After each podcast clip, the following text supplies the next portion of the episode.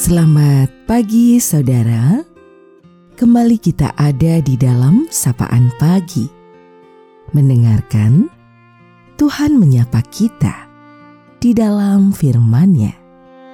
Namun, sebelum kita mendengar sapaan dalam firman itu, mari teduhkan hatimu dan kita berdoa.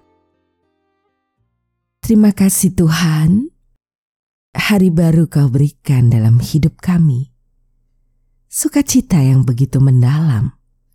Hari di mana kami merasakan bahwa kehidupan ini adalah anugerah yang kau berikan. Kami belajar untuk mengawali dengan terus berserah kepadamu. Dalam Tuhan Yesus, kami berdoa. Amin.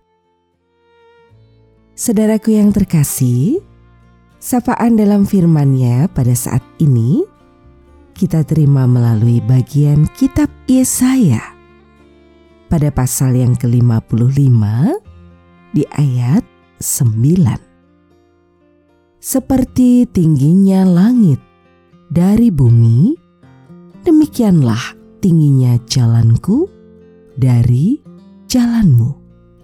Dan rancanganku dari rancanganmu. Kita akan refleksikan dalam tema rancanganmu yang penuh misteri. Saudaraku, rancangan dan jalan Tuhan terkadang sulit untuk dimengerti, penuh misteri rencananya pun susah untuk dipahami. Seperti tingginya langit dari bumi, demikianlah tingginya jalanku dari jalanmu, dan rancanganku dari rancanganmu. Dalam kehidupan, tidak semua pertanyaan mendapat jawaban, dan tak semua keinginan kita menjadi kenyataan. Sesuatu yang diimpikan tidak selalu menjadi kenyataan, dan apa yang tidak diduga bisa datang secara tiba-tiba. Meski jalannya penuh misteri dan tak dapat diterka, percaya saja bahwa Tuhan mendengar lebih dari yang didoakan menjawab lebih dari yang diminta, dan memberi lebih dari yang dibayangkan. Dengan waktu dan caranya yang telah ditetapkan. Jangan menyerah, tapi berserah diri padanya.